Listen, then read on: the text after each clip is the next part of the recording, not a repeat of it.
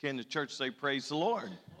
It is good to be in the house of the Lord. Let's give the Lord a mighty hand clap. Let's make our webcast audience feel welcome, the church in the balcony.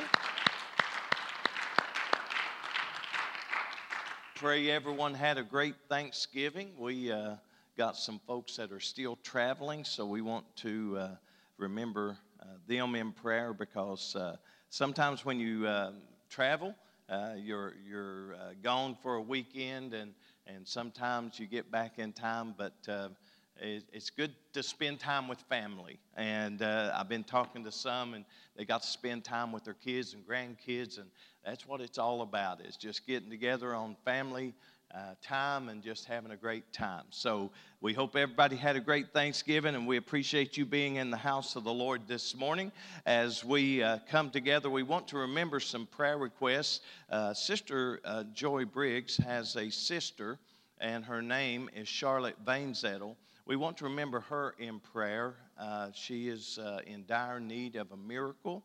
And also, we want to remember Elizabeth Hope, Renee Stiltner, uh, let's remember uh, Kaisley Hinkle, Jake Dotson, the Brian Charles family, and Sandra K. Lester, Shane Hurley, Wayne Dotson, Mickey. Uh, let's remember Chris uh, Justice and family. All of them are sick. And uh, Shannon uh, Pruitt. Let's remember all of these in prayer. If you have a prayer request you'd like to make known just by the raising of your hand, the Lord sees that. Let's go to the Lord in prayer.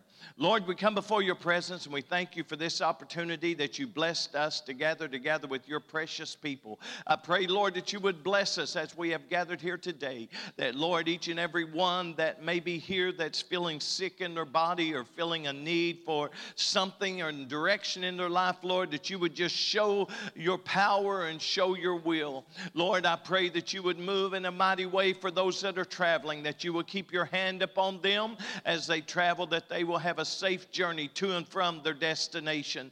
Thank you, Lord, for all the things you have done for us, and we're going to give you thanksgiving every day because you are worthy of it all. Lord, I pray that you would bless all on our prayer list, all those that's watching by way of webcast, that, Lord, you would get the glory out of all of our lives. In Jesus' mighty name, Amen, amen. Let's give the Lord another hand clap. Amen, amen. And uh, I got to go get my folder. I left my, my Sunday school lesson in my briefcase.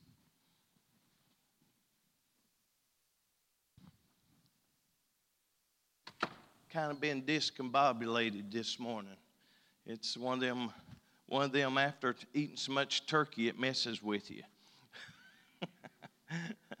you want to sleep, you want to take a nap, and then uh, we got into a little project at home, and uh, it, it became a, a, a, week, a week and a half in about three days.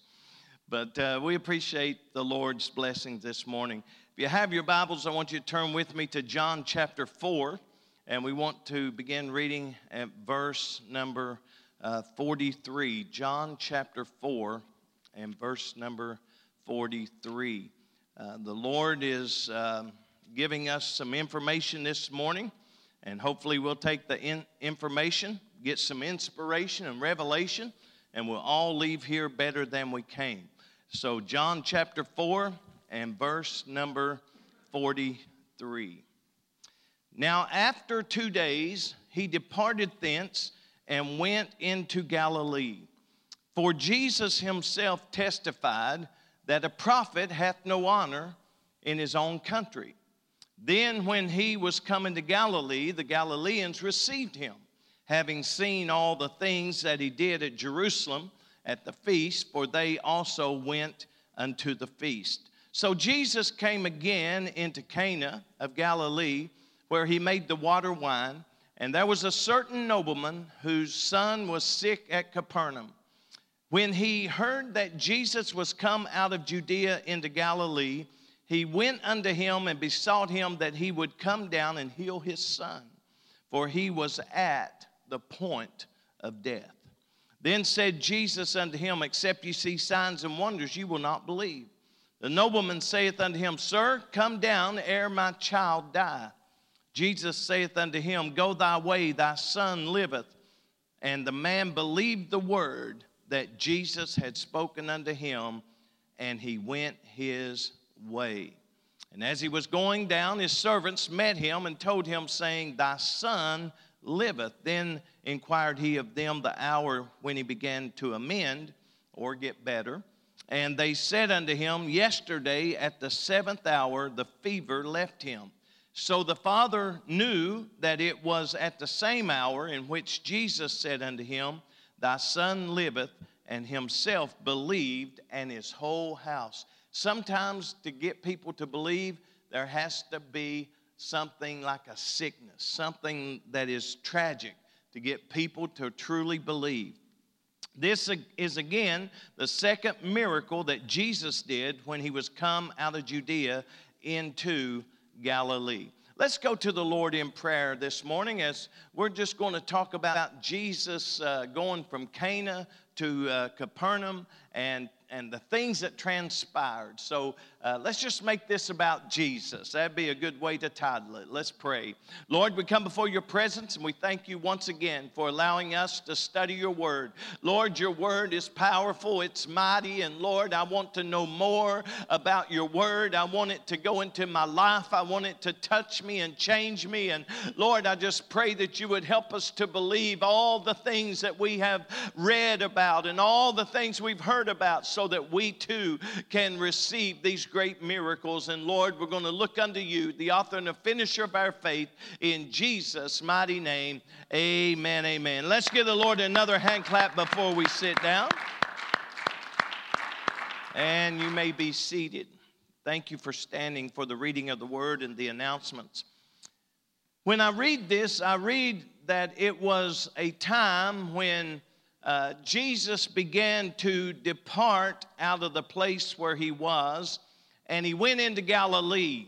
And Jesus began to testify that a prophet is not without honor save in his own country. Now, what that basically means is uh, Jesus was not being uh, accepted, if you will, for who he was. He was not being embraced for being the healer or the miracle worker or uh, the one that could save them.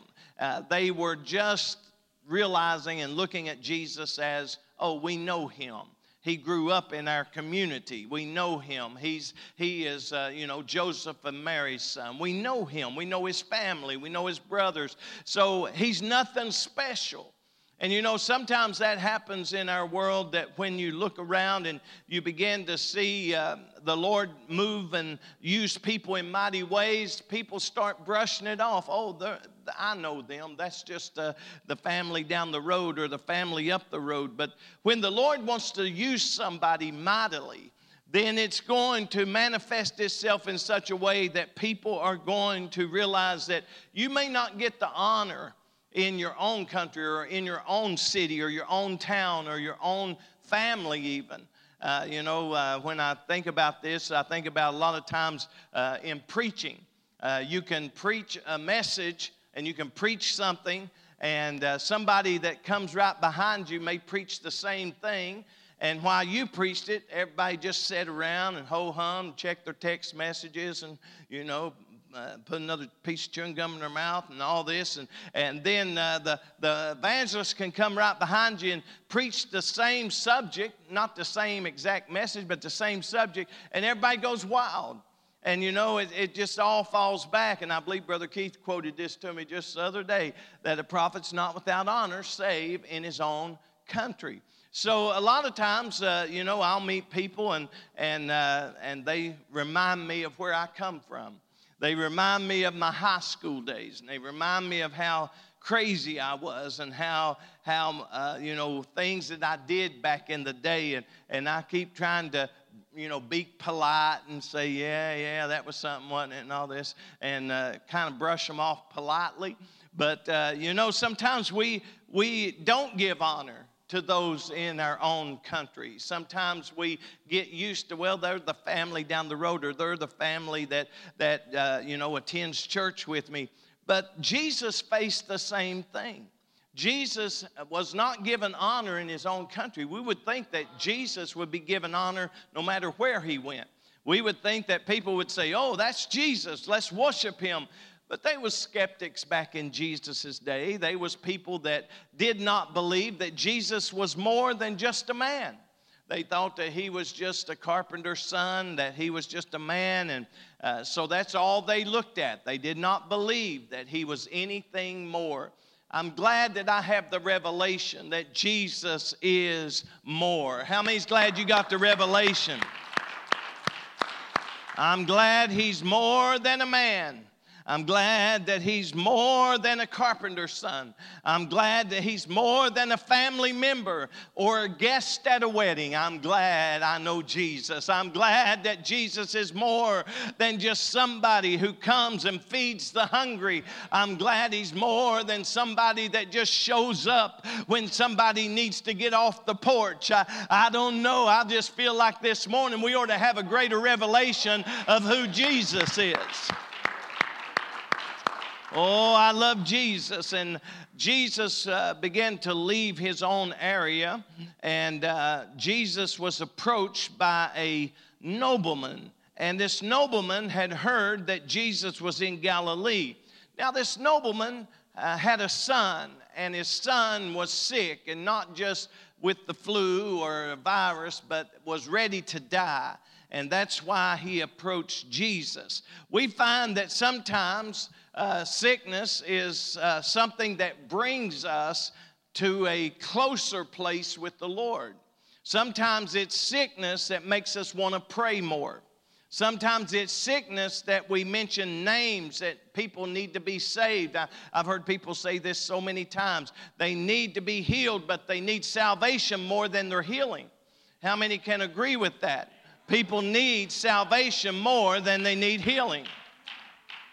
But you see, in the meantime, looking at what Jesus was doing, he was uh, beginning to uh, just come and, into an area, and they gave him honor. They recognized him as somebody that was, uh, uh that was more than just uh, a man or a carpenter's son.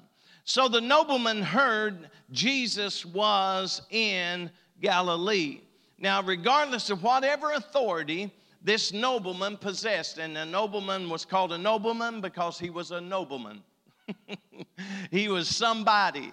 If you wanted to talk about noblemen today, you would talk about people in positions of authority, people who were uh, uh, had influence, people that could tell people to go and they would go, and tell people to come and they would come. This is what type of man this was. But he had a son and I'm pretty sure with all of his resources, he probably spent whatever he could and took him to the best doctors in the best place. And still, I think that this uh, son was near death. And so we find something interesting that when he is approached by this nobleman, this nobleman just simply says, I, I, I need you to heal my son. I need you, Jesus. You see, sometimes our needs are met when there is a need. I tell people all the time, they say, Oh, I'd like to see miracles, signs, and wonders, and all of these things. Well, then I said, Well, you got to have a need. You got to have a need. There's got to be somebody sick, ready to die. There's got to be something that somebody's got that the doctors can't cure. And then you see the miracle. And then all of a sudden, everybody starts backing up. Well, I didn't want to see that. I don't want nobody to be sick. I want nobody to be ready to die. Well, that's what you have to come upon if you want to see the miraculous. It is people that have a need they can't get from a doctor or lawyer or any other person. And this man knew this, so that's why he came to Jesus. He came to Jesus and he began to tell him about all that was going on in his son's life. And, and he, was in a, he was in distress. Can, if you can imagine having a child and and you know it, uh, if you had a son or a daughter if you just had a child and uh, you was in that place to where uh, you knew that if you didn't get help if you didn't get a miracle if you didn't get what you asked for that family member was going to pass away.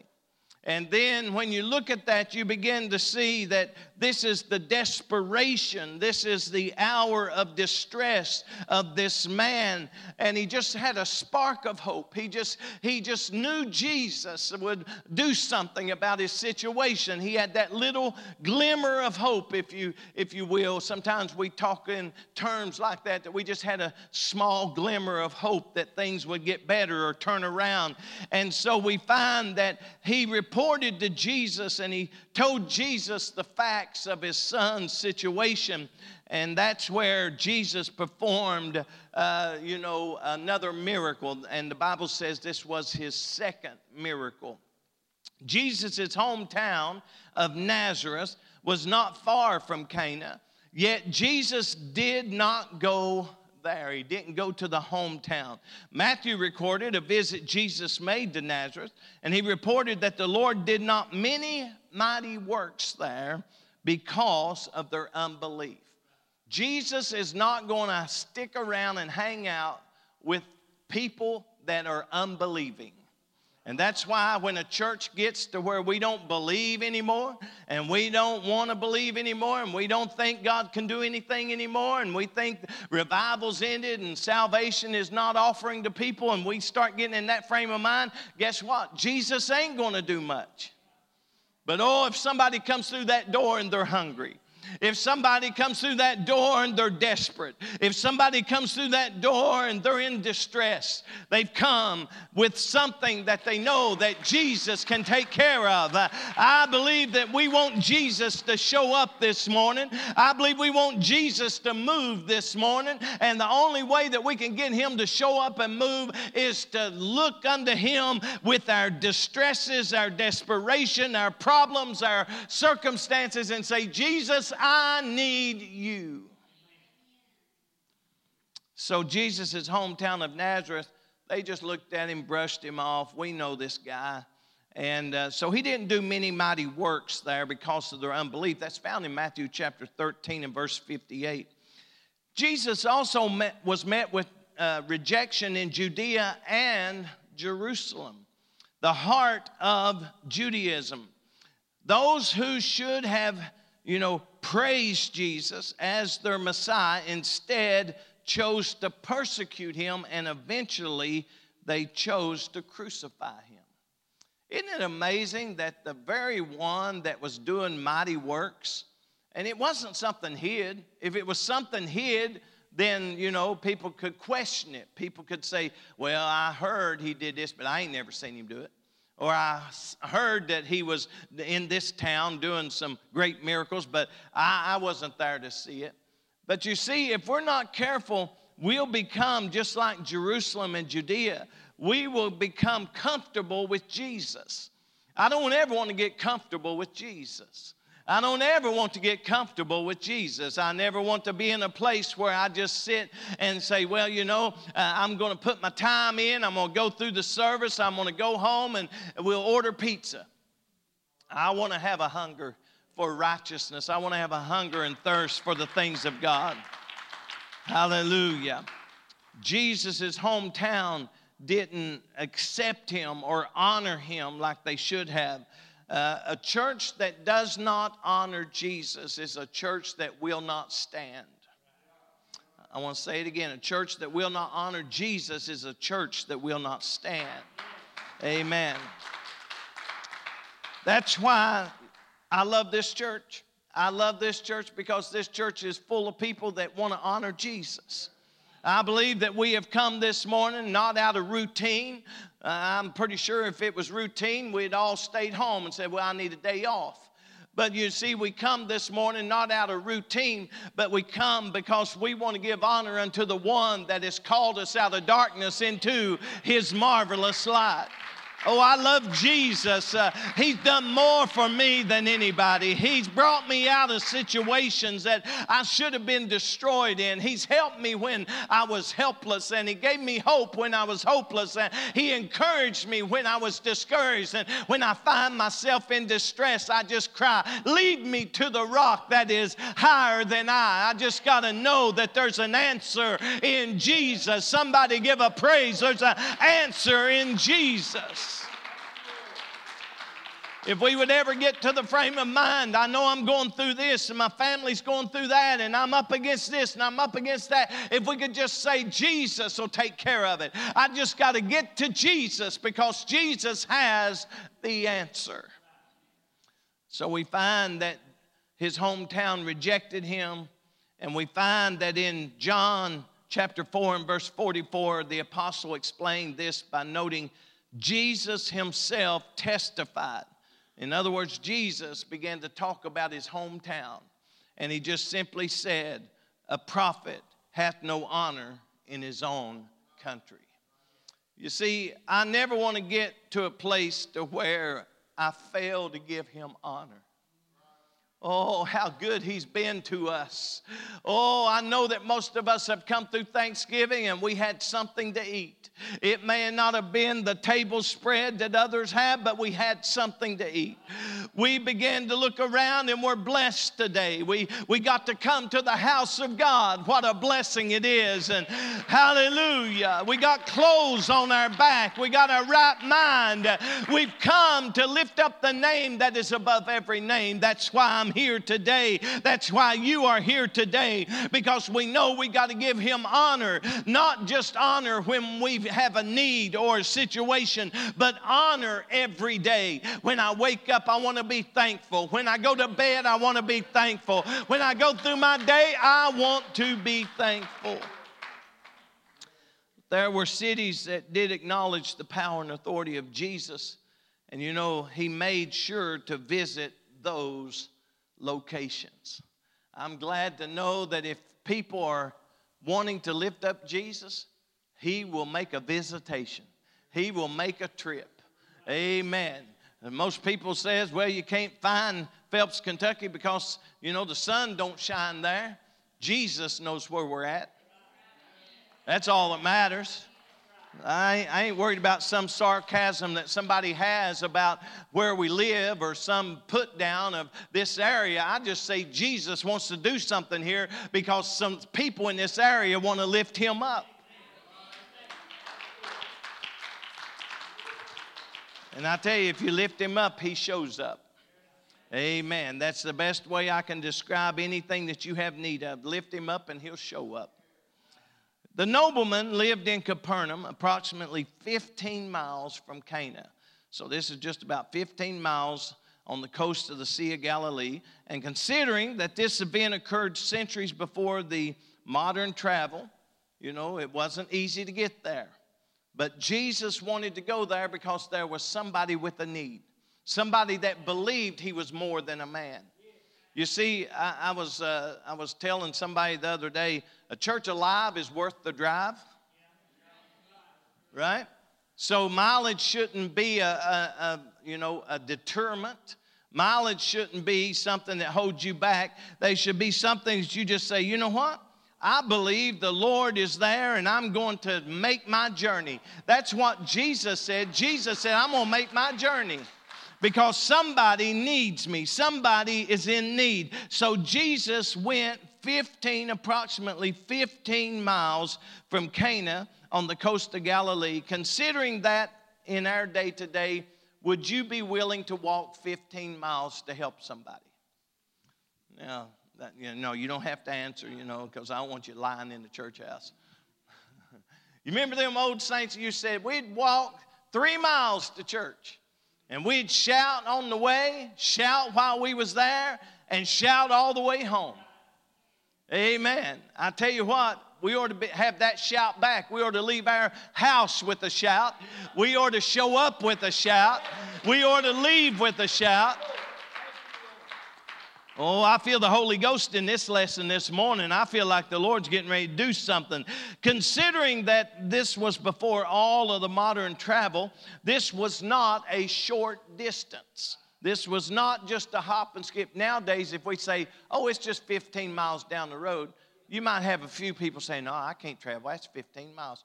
Matewan's about 12, you know, and we go eat at Matewan at the Mexican restaurant. Plug, give me a discount. I give them ink pens all the time with the church name on it. Say, here, here's your ink pen. But, uh, you know, uh, we drive about 12 miles to Matewan, and, and that's no big deal because you know why? The food is good. Now, now, if they serve sorry food, I ain't driving 12 miles for sorry food. I, will drive, I'll drive 28 miles to Pikeville. I'll drive 28 miles to get some good food. But I'm not going to drive 28 miles to get some bad food. Jesus was looking in, in the sense, and I'm trying to use something in the natural to give you something spiritual. Jesus was looking at it in the same manner. I'm not going to a city that's not going to give me praise and honor. I'm going to a city that is going to give me the honor due unto my name, where I can do something. They believe. They believe. And so, considering this, it was not just a hop and skip 15 miles, uh, yet the difficulty did not matter to the nobleman, and it did not matter to Jesus. And, and even Jesus healed him before, you know, he had to go to that particular town. So Jesus can heal and, and, you know sometimes we get we get hung up on some things and and trust me i believe we ought to anoint people with oil in the name of the lord jesus christ and we ought to pray over them believing and agreeing together that they'll be healed right? That's bible. That's bible. Amen? I also believe that you can be in myrtle beach and i can be in phelps kentucky and a prayer will still work Amen. I, I don't believe that sometimes, you know, we want people to make a journey and, and we want people to come where we are so maybe we can get that personal touch or whatever it is that we need. But a prayer over the phone is just as powerful if there's a distance. Jesus did not go to the place. The man came to him. He just said, Go ahead and go home. Your, your son's made whole. Everything's going to be all right when you get home. That's 15 miles. That was a good distance, but you know, that man knew that Jesus had something he needed. So his son had a serious need, and no one had been able to help him. So he makes a 15 mile trip to Jesus. When he gets to Jesus, he tells him about the situation. Well, Jesus already knows. Jesus knows everything about us. He knows what we're up against. He knows what we're thinking. He knows what we're going through. He's omniscient. He's omnipresent. He's omnipotent. He's everything and everywhere all at the same time. And we find that this is interesting because Jesus did not go. And if you read in the Old Testament, remember a time when, when Naaman had leprosy?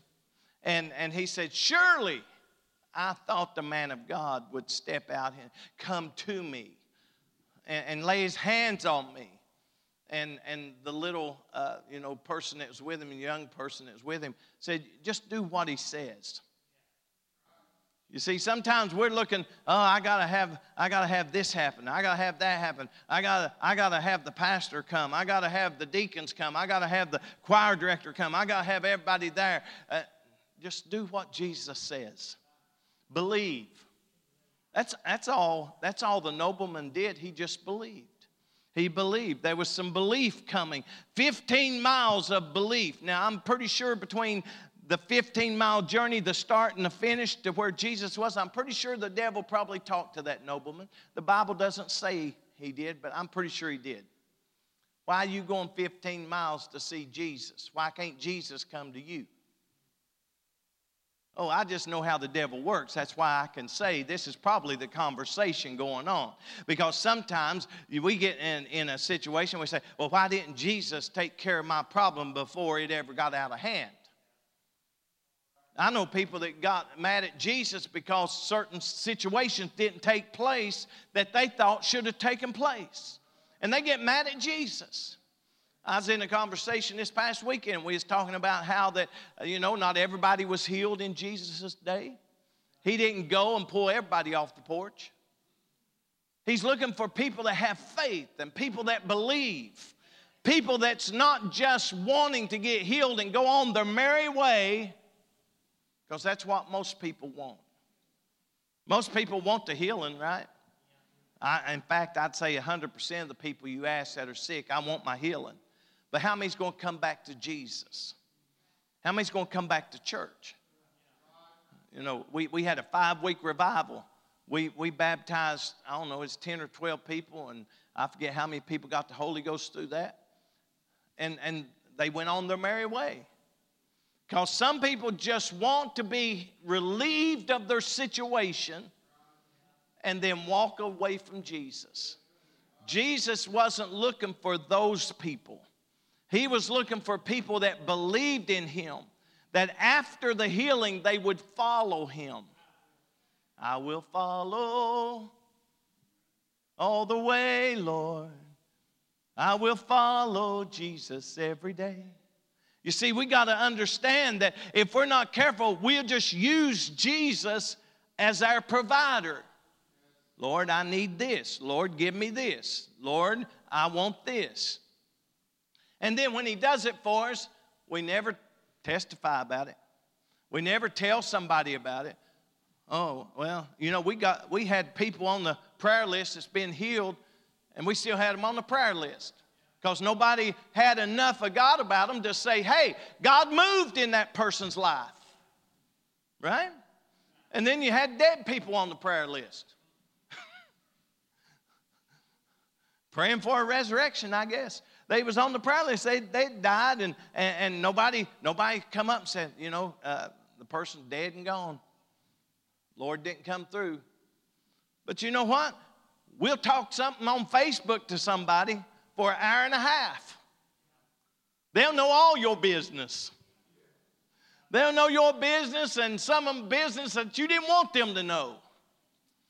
And they'll know all about it because you talk about it on Facebook. You got so many friends and so many great people on Facebook. It's just good to hang out with them. I want to hang out with Jesus. Facebook is not my attraction. Twitter's not my attraction. I want you to know social media should not be your attraction. What should attract you is Jesus Christ, the presence of the Lord. Thought about this trip 15 miles. That's a long trip for anybody to make. He comes, and the Gospel of John does not reveal the nature of the young man's illness, only that he was at the point of death.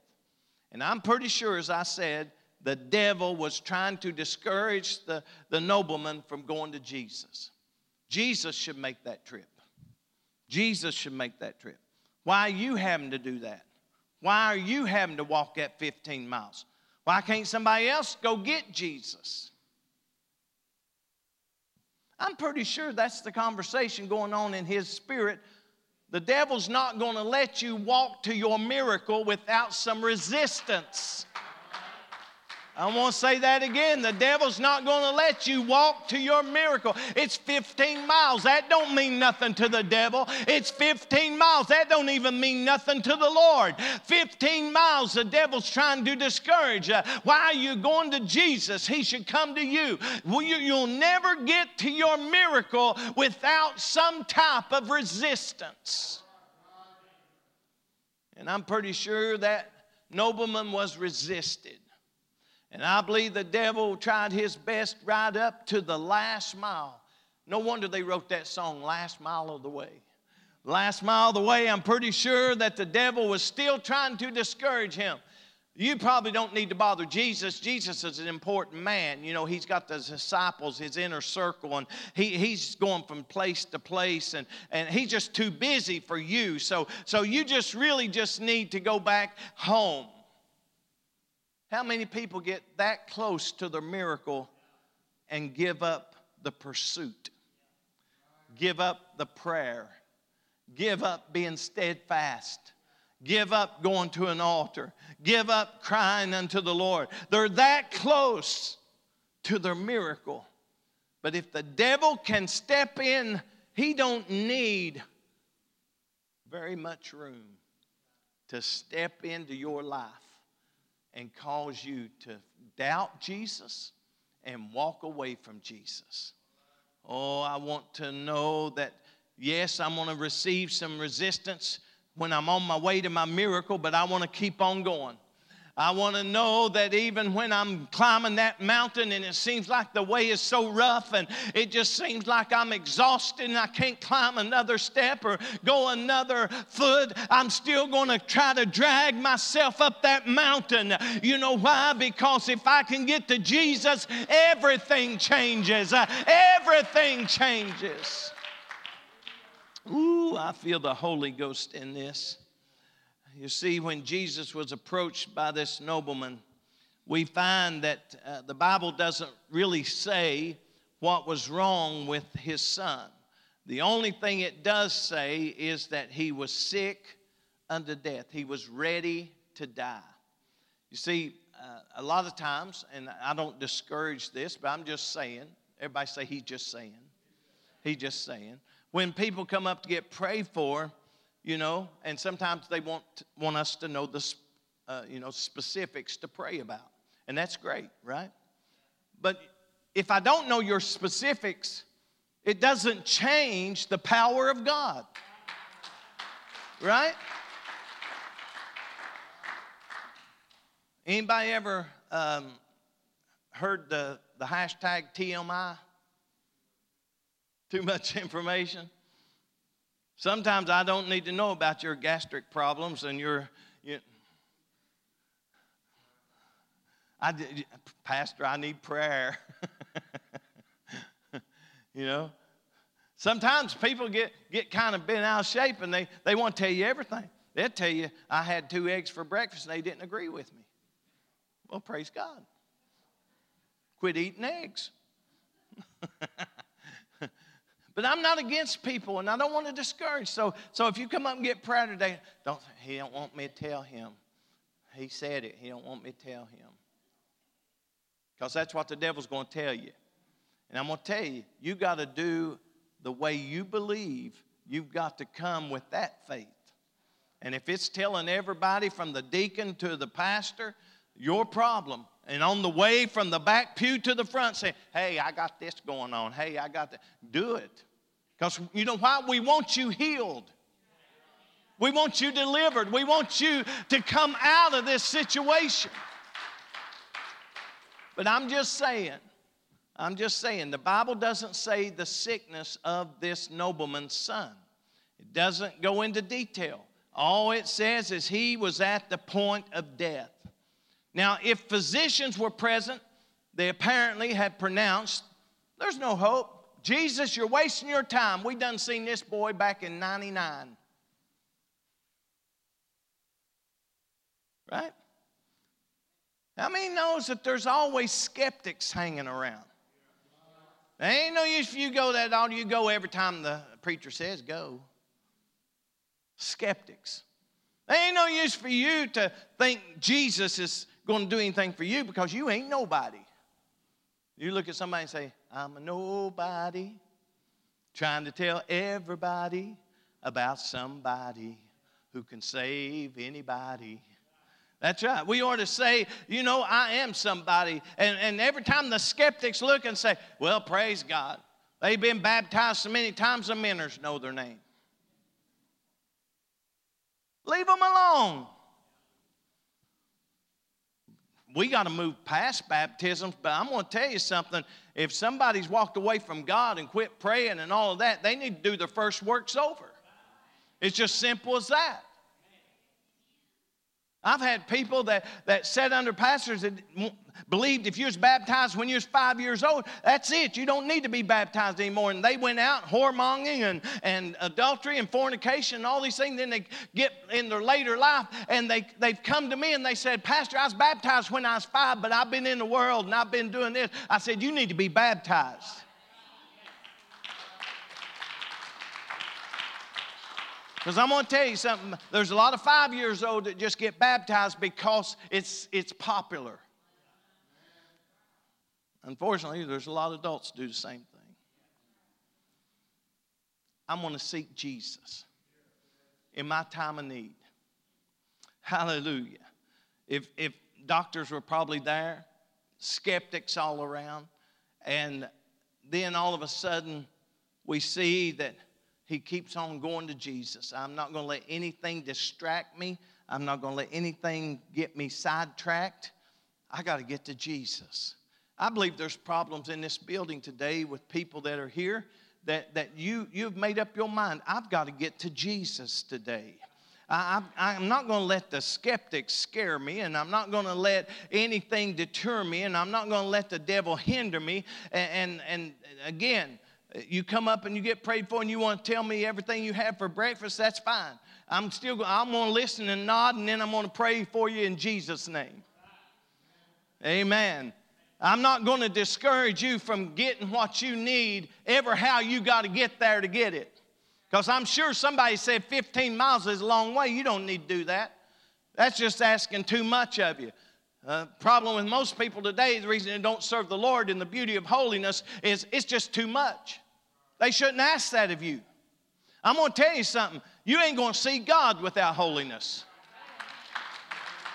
We gotta, we gotta be holy. We gotta walk holy. We gotta, we gotta, our outer appearance has gotta change.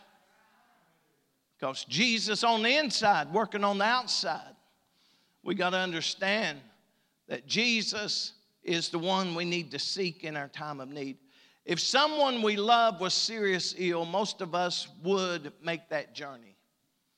You know, we would go and take them 28 miles to a doctor or we would we would uh, you know go ourselves if they's too sick to go we'd go and try to get somebody come home to, to minister to them you know used to back in the day you had a little hometown doctor and the hometown doctor made house calls and you had a sick relative or you had something going on that little doctor gives little doctor bag and he would make the journey to the house right and then he would he would he would doctor at home well, that's all gone now. We know that you can call all the doctors you want. Now, they got some, I don't know what they call them, I think they're uh, concierge doctors. Uh, that uh, are just in private practice. So if you want them to be your personal physician, you have to pay them like, uh, you know, $100,000 a year to be on call for you personally. Those, those doctors are out there. I can't afford none. But uh, I, I have to sit in the waiting room like everybody else. But you know, when this uh, nobleman made this trip and he finally arrived, we find something interesting because love motivates us to do anything and everything we can to help those we love. Love covers a multitude of sins. Love beareth all things. You see, love will make you do things and this, this, is, this is maybe a good marriage counseling. Love will make you do things that you normally wouldn't do. Right? Love will make you get along with somebody that every now and then gets on your nerves. Sister Joy, you laugh too loud. Not just joking with you. I'm just joking. Love will, I remember me and my wife, we met in high school back in the 70s. And, and, and there's a song, Captain and Tennille, not Sister Tennille, Captain and Tennille. And love will keep us together. And I'd sing that song. And we had our favorite songs, you know, growing up, all this. But Love will keep you together. Love will keep a church together. Love will keep a congregation together. Love will keep a marriage together. Love will keep a family together. I, I heard this testimony so many times, and I want to relate it to you to show you how powerful love is. There was uh, ladies back in the day that would be uh, married to a drunk or alcoholic or something and, and they was mean and they was all of this and wasted money and all these things and, and there's only a few ways that there should be a mixed marriage and, and that's in you know and i think this is the case both of them were sinners and one of them came to the lord well uh, i heard the testimony and some people say, why don't you just leave him? He don't love you. He's treating you badly. He's spending all your money on alcohol. And I've heard this testimony so many times, but I love him. Now, I'm not saying that you should sit in an abusive relationship, but I am saying love will keep you when other things would cause you to just walk away. That's why the love for his son caused him to walk 15 miles to get to Jesus because he loved his son. And we find that love motivates us. You know, if you love the Lord, you'll be motivated to serve him. If you love church, you'll want to come. Now, if you're sitting at home and, it, well, I got about 10 minutes, I can still get there. I'm, I'm, I don't know. I, I, I, you don't love, you don't, that's not love. Love don't look at a watch. love don't sit on a pew and say, how much longer we got? That's not love. That's disgust because you're disgusted that somebody's going to try to get you closer to Jesus. That's why altar calls last longer. That's why preaching lasts longer. If you want to know why I got so much to say and so little time to say it, is because I know that, that there's a lot of people that may walk out that door and never come back. So I got a lot to say. We find the nobleman asked Jesus, just heal my son. It's easy to imagine how he approached him and making his way from Capernaum to Cana. And uh, he was probably no doubt running the last mile of the way and he made no unnecessary stops. He didn't stop off at people's houses and old friends and and just take in the scenery and say hey on my way to jesus i'm going to go to the beach and just kind of hang out for a day because i ain't never been there. See i know preachers that do that. They line up their preaching points for their vacation shame on them that's all i can say shame on them we find that uh, he was on a mission. He had to get to Jesus before his son died. And the nobleman arrived in Cana. He probably asked where Jesus was staying, and upon receiving the answer, he immediately went to that place. When we finally, or when he finally found Jesus, the nobleman pleaded with him to come down and heal his son. Now, if we can recreate this scene in our minds, here's what we got. We can hear the desperation in the nobleman's voice. He begged Jesus, You got to come. You got to come with me. I've come 15 miles. I can't let you stay here. You got to come to my son. And then we can put in our mind that Jesus intervenes and, and just says, Okay, go on home. Your son's okay. Now, now that's faith, right? Faith is walking away from Jesus, believing what he said is going to happen.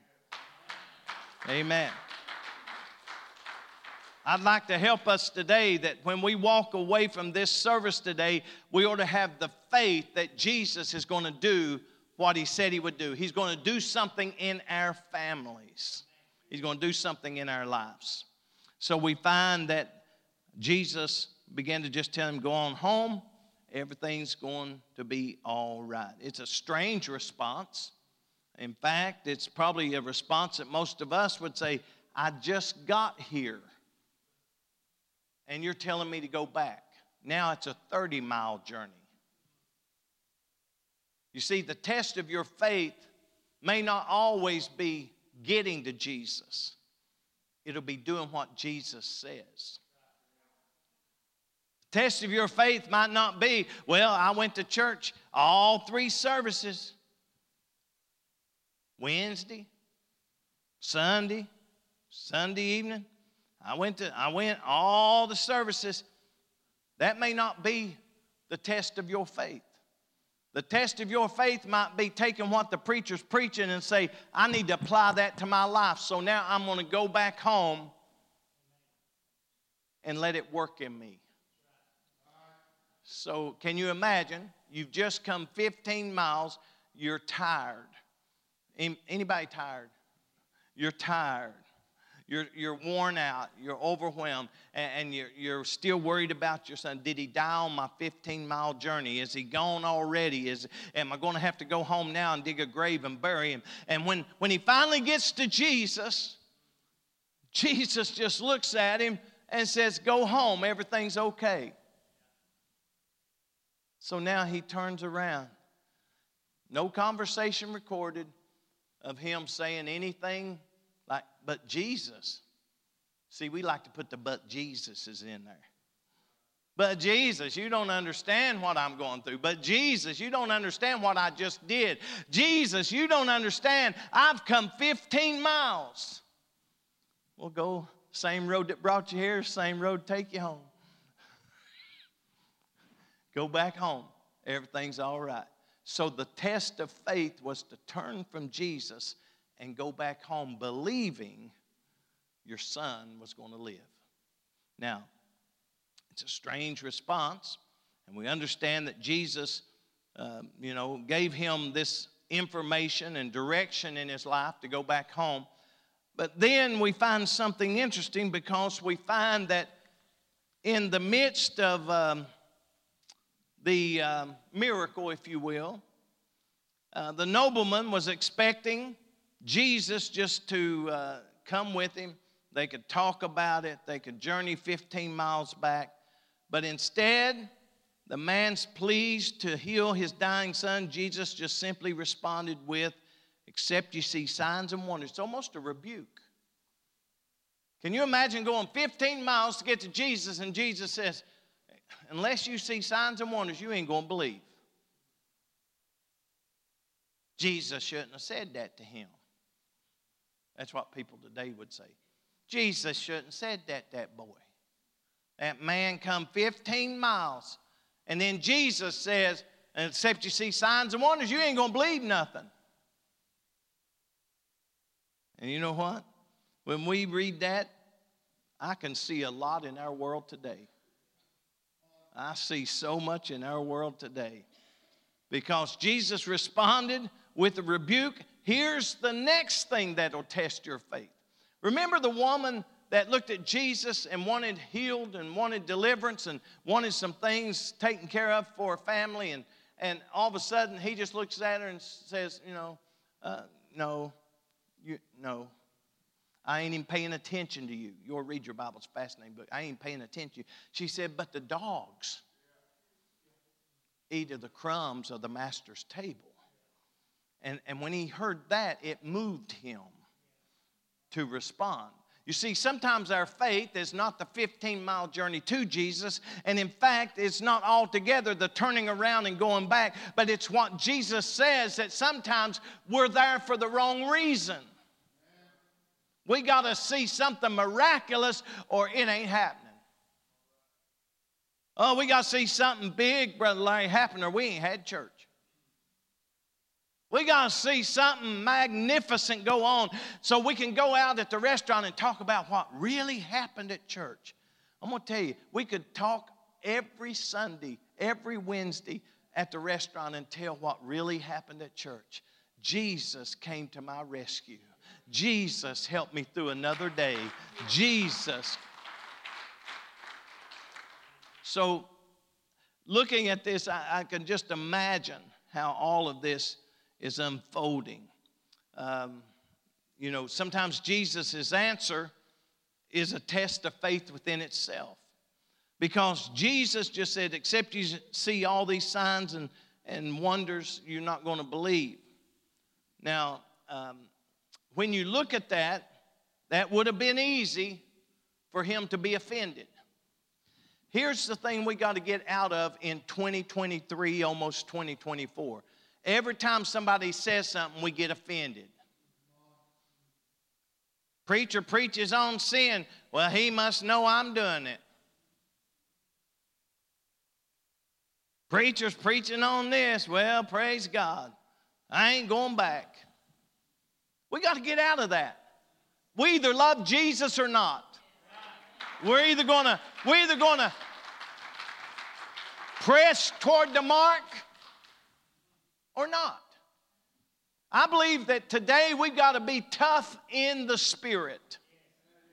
which means that we have got to press through when you feel discouraged and, and somebody steps on your toes. I heard, I heard preachers uh, preaching messages and people get up and say, Boy, you stepped all over my toes. He said, uh, I'll not be there next time. I, I'm going to make sure I'm not at the same place. Well, and I heard somebody told me one time, if you don't step on my toes, you ain't much of a preacher. So you know what? It puts a preacher in a predicament. Do I step on some toes or don't I? If I step on some toes, this no like me. If I don't, this no like me. You know what? I learned a long time ago why the pulpit's in the center of the church.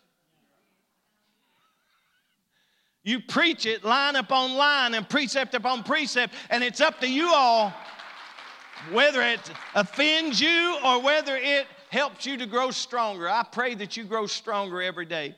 But you know, it would have been easy to get offended. It would have been easy.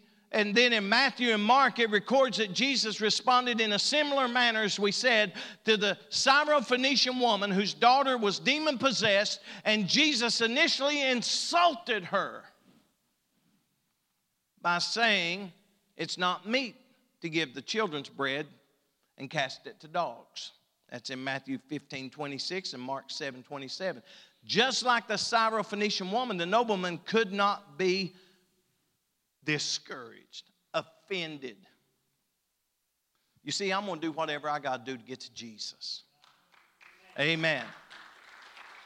If, if a preacher wants to preach it so strict that I think I can't have nothing but water and air and a little bit of that, I'm going to get my way to Jesus.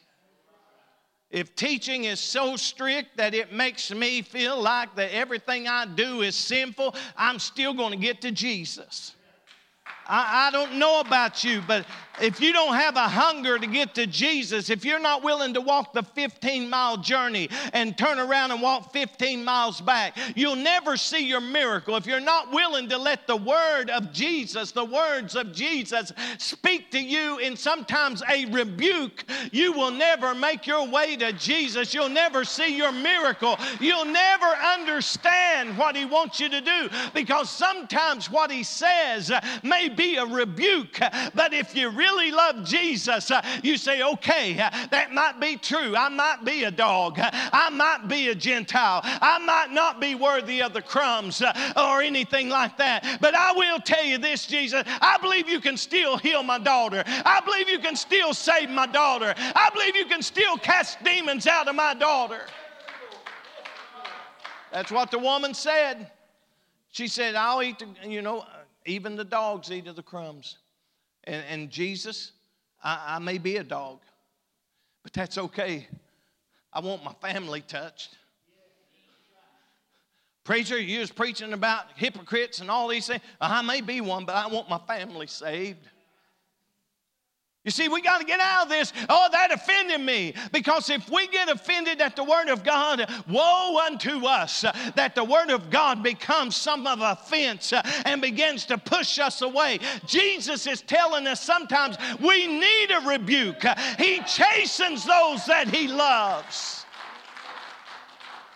Oh, I'm going to tell you if you never correct your child, you don't love your child. If you never tell your child they're doing wrong, you don't love your child. Sometimes you've got to do some tough love. Because Jesus is worth it.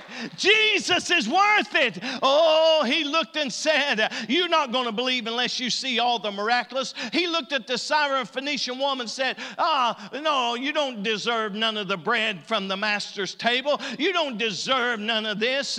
And Jesus made it clear that persistence is a key factor in effective prayer. Persistence is a key factor into getting what you need because you said, I will go uh, on a Sunday morning uh, and find my way to Jesus, uh, you're going to leave here different than you came. Ooh, give a hand clapping to the Lord.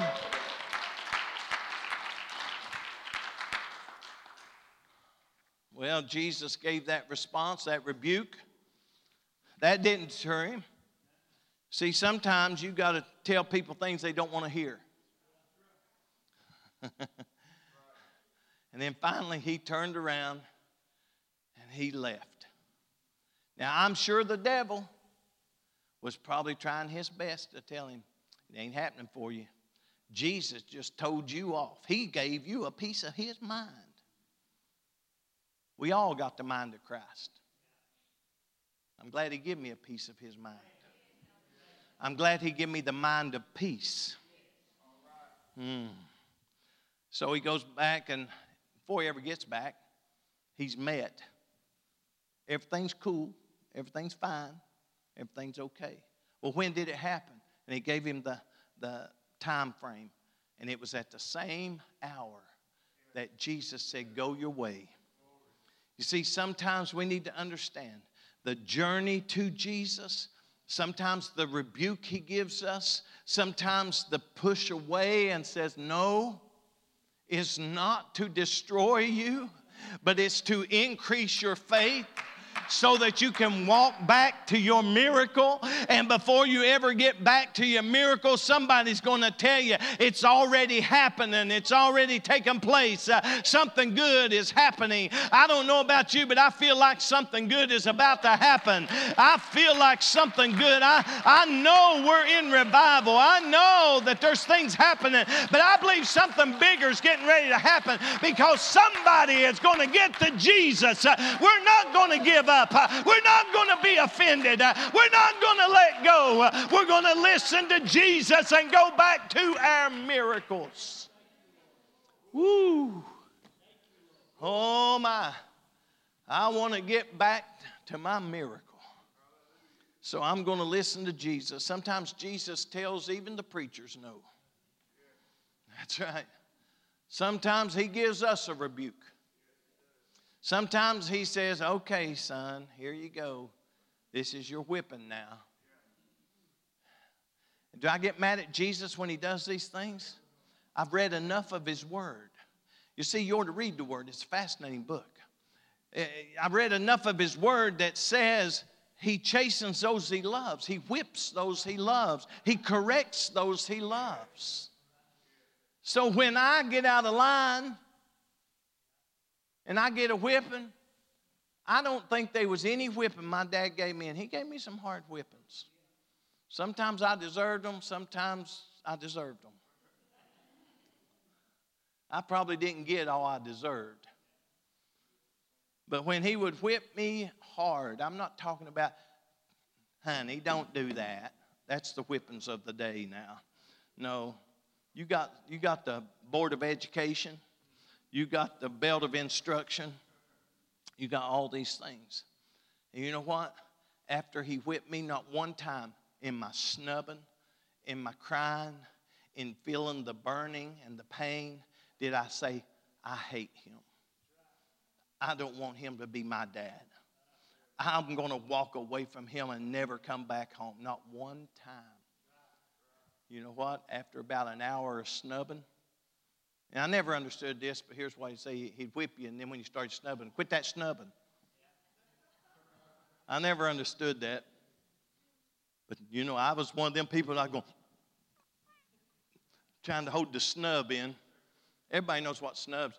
Kids today, they don't know what snubs are. They think it's somebody on Facebook defriended them. yeah, you all get it sooner or later. It's time for me to quit because we're getting ready to transition into our, uh, our service today. But I want you to have enough desire to get to Jesus that you are willing to go the distance. You're willing to listen at Him, and it may not be what you want to hear. He may even rebuke you or whip you, but you keep loving Him. You keep loving Him. Amen? You keep loving him. You keep loving him. Don't ever walk away from Jesus just because he corrects you. He loves you enough to do that. We're going to turn it over to Brother DeBarge at this time. Brother, take it from here. Well, praise the Lord, everybody. Let's give the Lord a great hand clap of praise. Hallelujah. What a great message we heard this morning. Uh, I had to learn a long time ago, and, and I'll preference this as we begin the transition. I had to learn a long time ago that my state of mind and where I was and my walk and where I was in my daily life did not determine the greatness of God. It never changed the value of who God was in my life. He was always the same, the great King of Kings and the Lord of Lords. Amen. What a great message we heard this morning. As we transition, is there any birthdays or anniversaries? Because we would love to take a, a moment to help celebrate with you this morning. Looks like we have one. Amen. Glory. As Brother McCoy likes to say, better than the alternative. Rather be, be one day older than uh, not.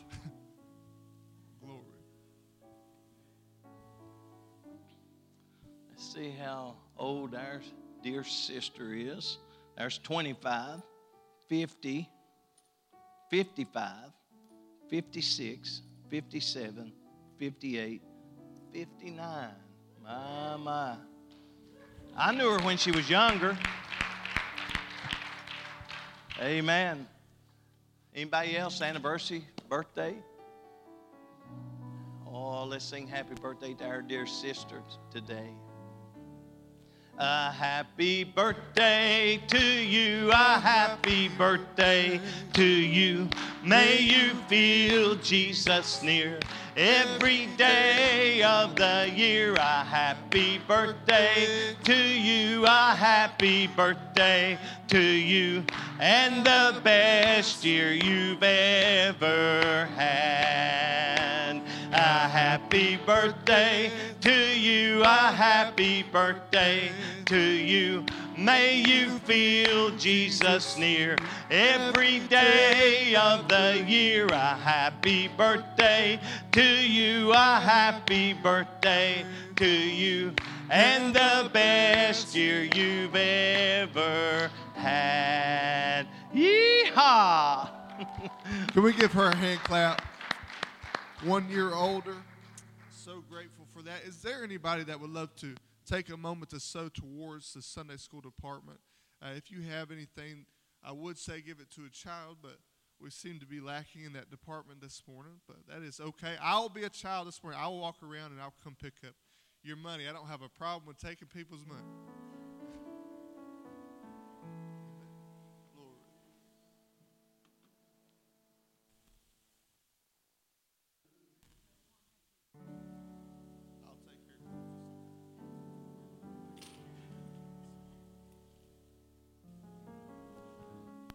Glory. Is anybody excited for what the Lord's here to do today? Let's give him one more hand clap of praise. Oh, yes. Hallelujah.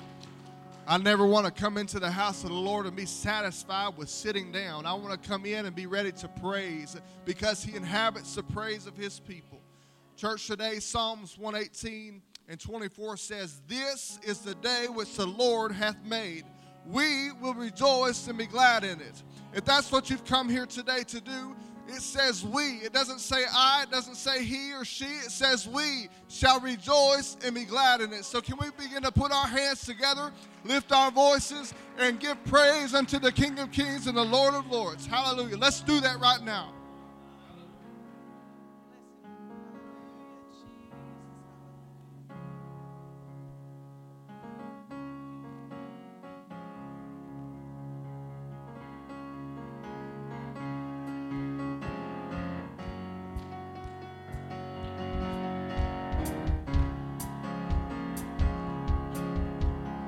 Wandering into the night, wanting a place to hide this weary soul, this bag of bones.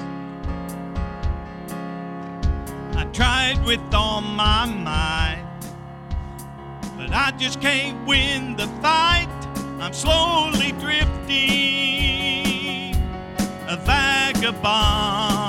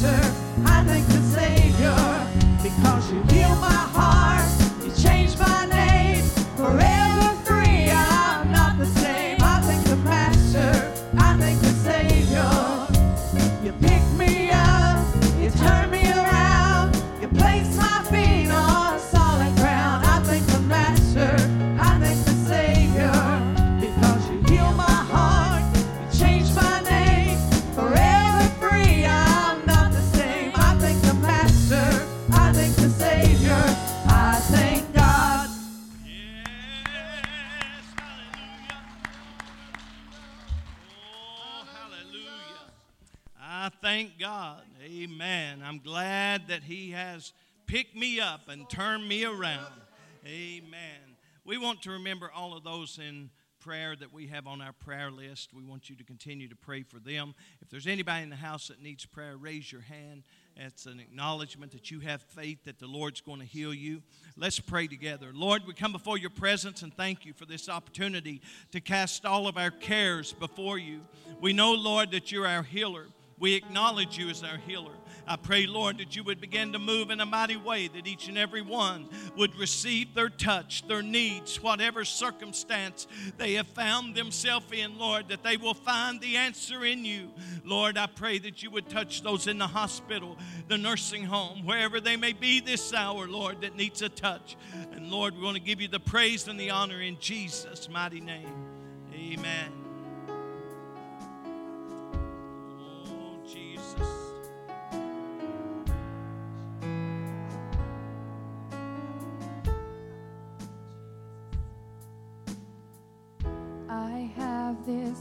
confidence because I've seen the faithfulness of God, the steel inside the storm, the promise of the shore. I trust the power of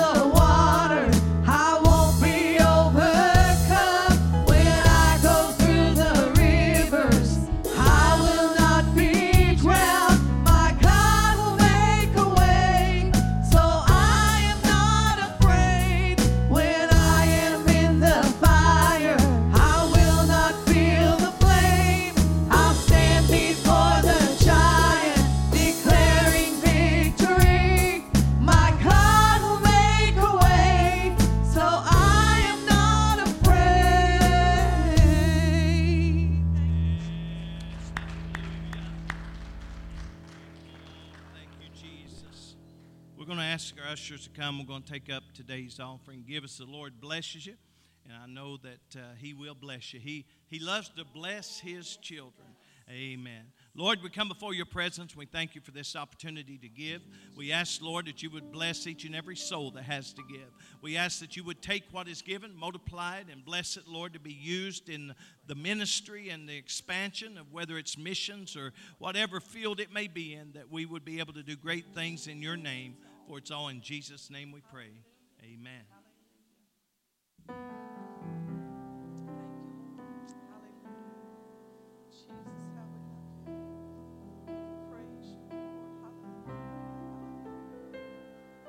When you walk into the room, everything changes. Darkness starts to tremble at the light that you bring. When you walk into the room, every heart starts burning, and nothing matters more than just to sit here at your feet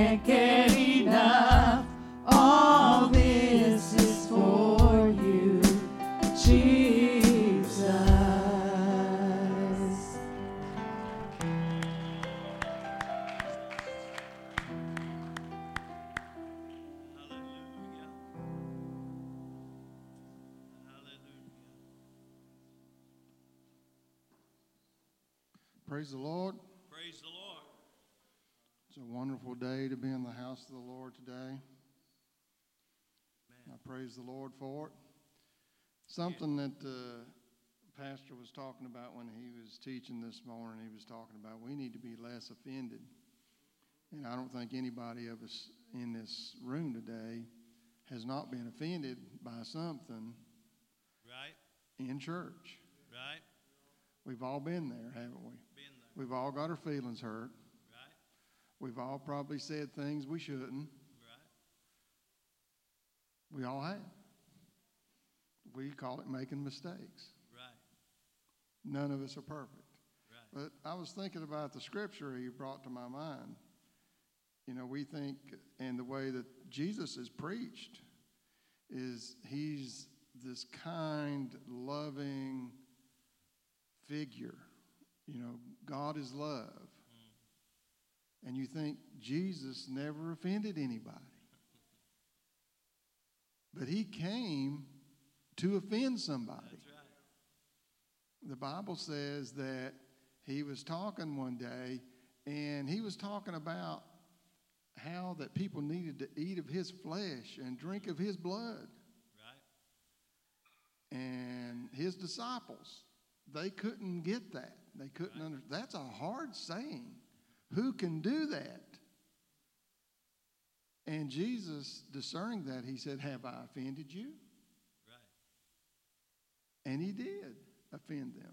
Right? And it said, From that day, many of his disciples walked no more with him. Right?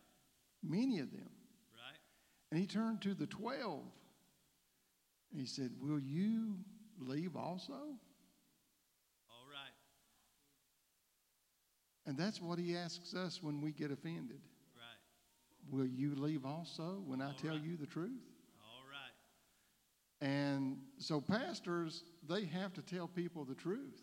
Right? It may offend us. Right? That's right. Good. But Jesus asks us the question Will you leave also? All right. But the answer was, and I think it's a great answer where am I going to go, seeing that you have the words of eternal life? Right? Right? So that's what we've got to think about. Yes, we may be offended, and yes, we're going to be offended. Right? But where are we going to go? Right? The words of eternal life are here. Right? Right? That's good.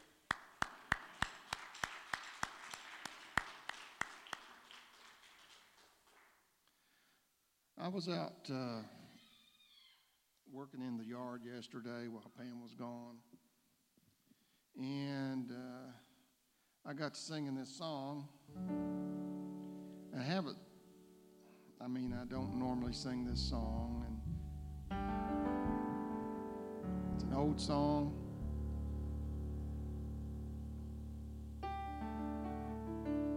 Has a great meaning, though.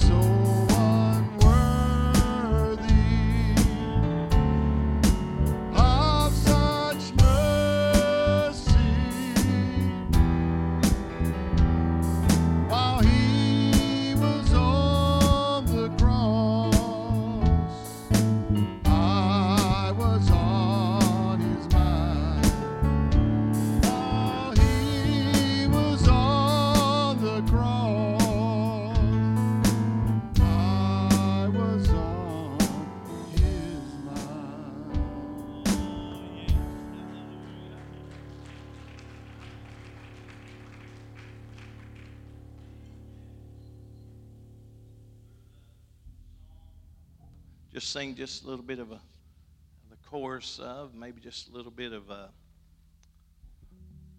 praise unto the Lord, realizing that sometimes we just got to give up. Look somebody and say, Give up. Not give up serving the Lord, not give up and walk away from Jesus. Give up and let God take over. Look at somebody and say, Let God take over. Let's try to see. I don't know. It probably won't be.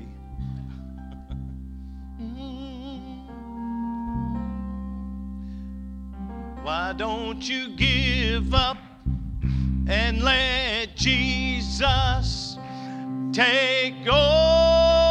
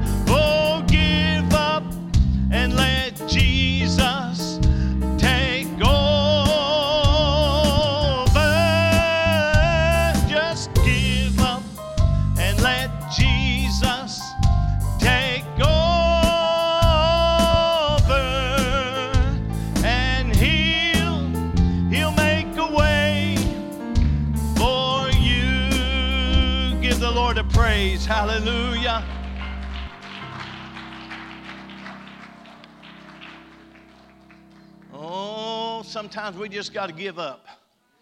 Sometimes we just got to let Jesus take over. Sometimes we just got to say, Lord, it's just me. And you know my faults and my failures and all that I'm going through. So, Lord, I'm going to give up.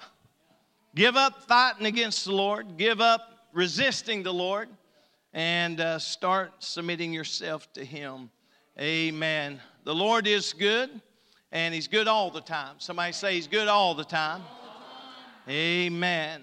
And uh, I want us to turn to Acts chapter 2 and uh, verse number 16. Acts chapter 2 and verse number 16. Good to have everybody in the house. Amen. God is good all the time. I'm thankful. How many had a, had a turkey on the table? How many had ham on the table? How many had, uh, you know, some dessert on the table? We're blessed, ain't we? We ought to be thankful in all things. Amen. Amen. I want to be thankful. That's one of the things that the Lord said would be uh, one of the uh, things to look at in the last day that people would be unthankful. I never want to get to that point. Ne- no matter how blessed I am or how much God gives me or anything, I never want to be unthankful. I never want to forget to thank Him.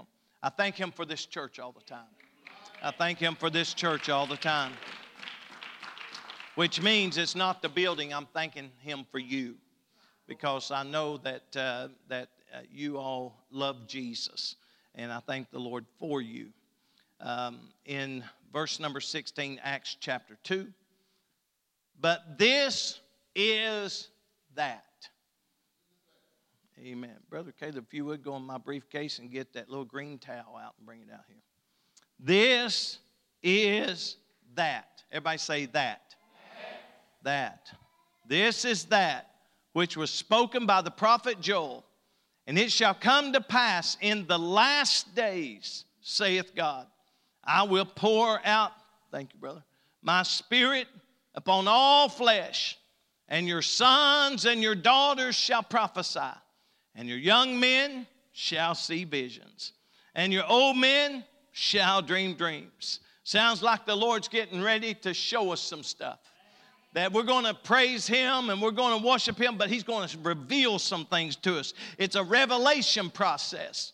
And we find that He said, On my servants and on my handmaids I will pour out in those days of my spirit, and they shall prophesy. And I will show wonders in heaven above and signs in the earth beneath, blood and fire and vaporous smoke. The sun shall be dark, turned into darkness, and the moon into blood before the great and terrible day of the Lord come. Notice how it says great and terrible. Great and terrible. It's going to be a great day for the people that's looking for Him.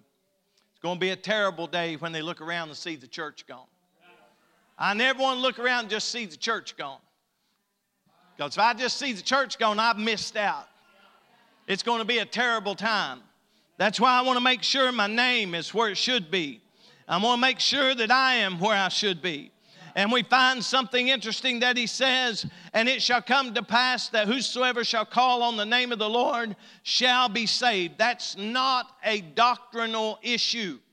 That doesn't mean that you can wait till your last dying breath and then say, Lord, save me, and everything will be fine. You got to get ready now. You got to get ready now. You got to get ready now. Hallelujah. You got to get ready. I just want to title this today, This is That. Look at somebody and say, This is that. This is that. Let's go to the Lord in prayer. Lord, we come before your presence. We thank you, Lord. You're so good to us. You've been so mighty in our life. You've shown this church so many great things. You have shown how you deliver. You have shown how you heal. You have saved uh, some of our family in this very place. You have filled some of our family with the Holy Ghost in this very place. And Lord, we know that you are here today and we want to worship you. We want to lift up your name. And Lord, we give you the praise and honor in Jesus' mighty name. Amen, amen. Let's give the Lord another mighty hand clap. And you may be seated. It was a few years ago that we took our youth to North American Youth Congress.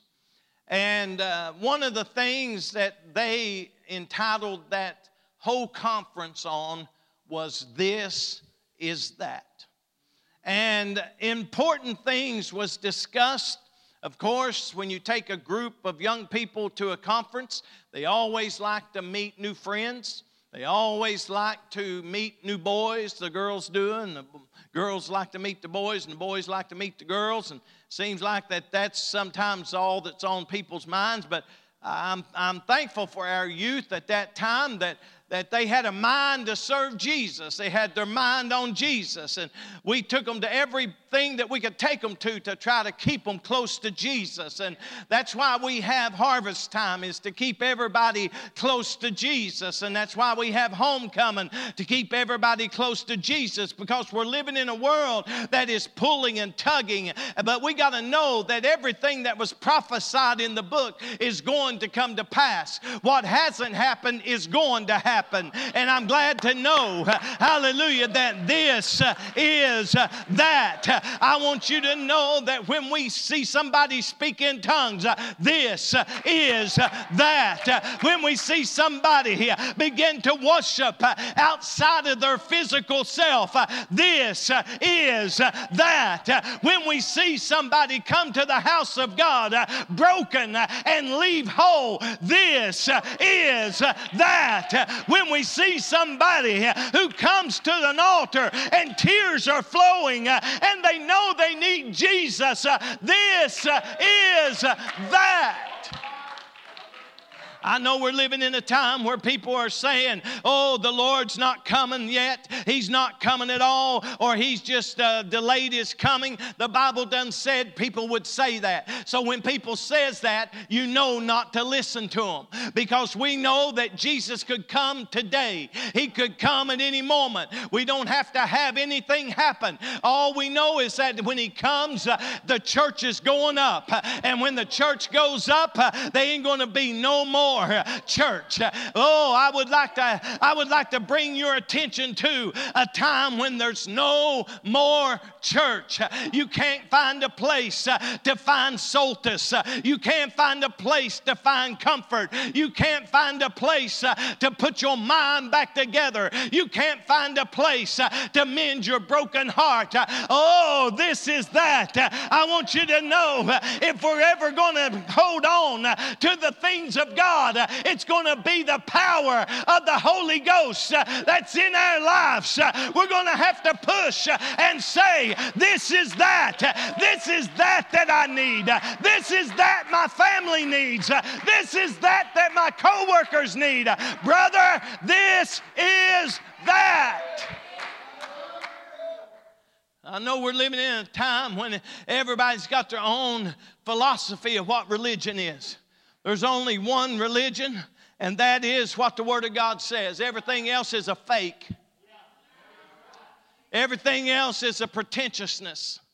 I don't want to look around one day and find that there's no place I can find the presence of the Lord. I don't want to look around and find a day when there's no truth being preached from pulpits.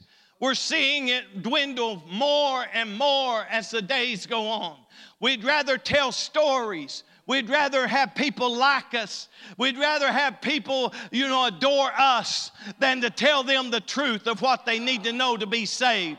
We'd rather give them a certain tickling of the ear and a certain thing that they want to hear, just like the Bible says.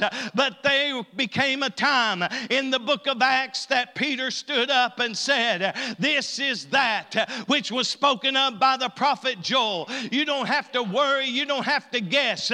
It's been prophesied and it's come to pass and it's still coming to pass because the promise is to you and your children.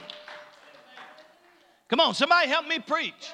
I don't know what is, is, have we got we got too much turkey in us. We we are in a daze. Uh, we just feel like that we ain't got no energy to praise anymore. But I got news for us. Uh, if we don't say this is that, if we don't know that Jesus is that, if we don't know our help is in Him, if we don't know He's our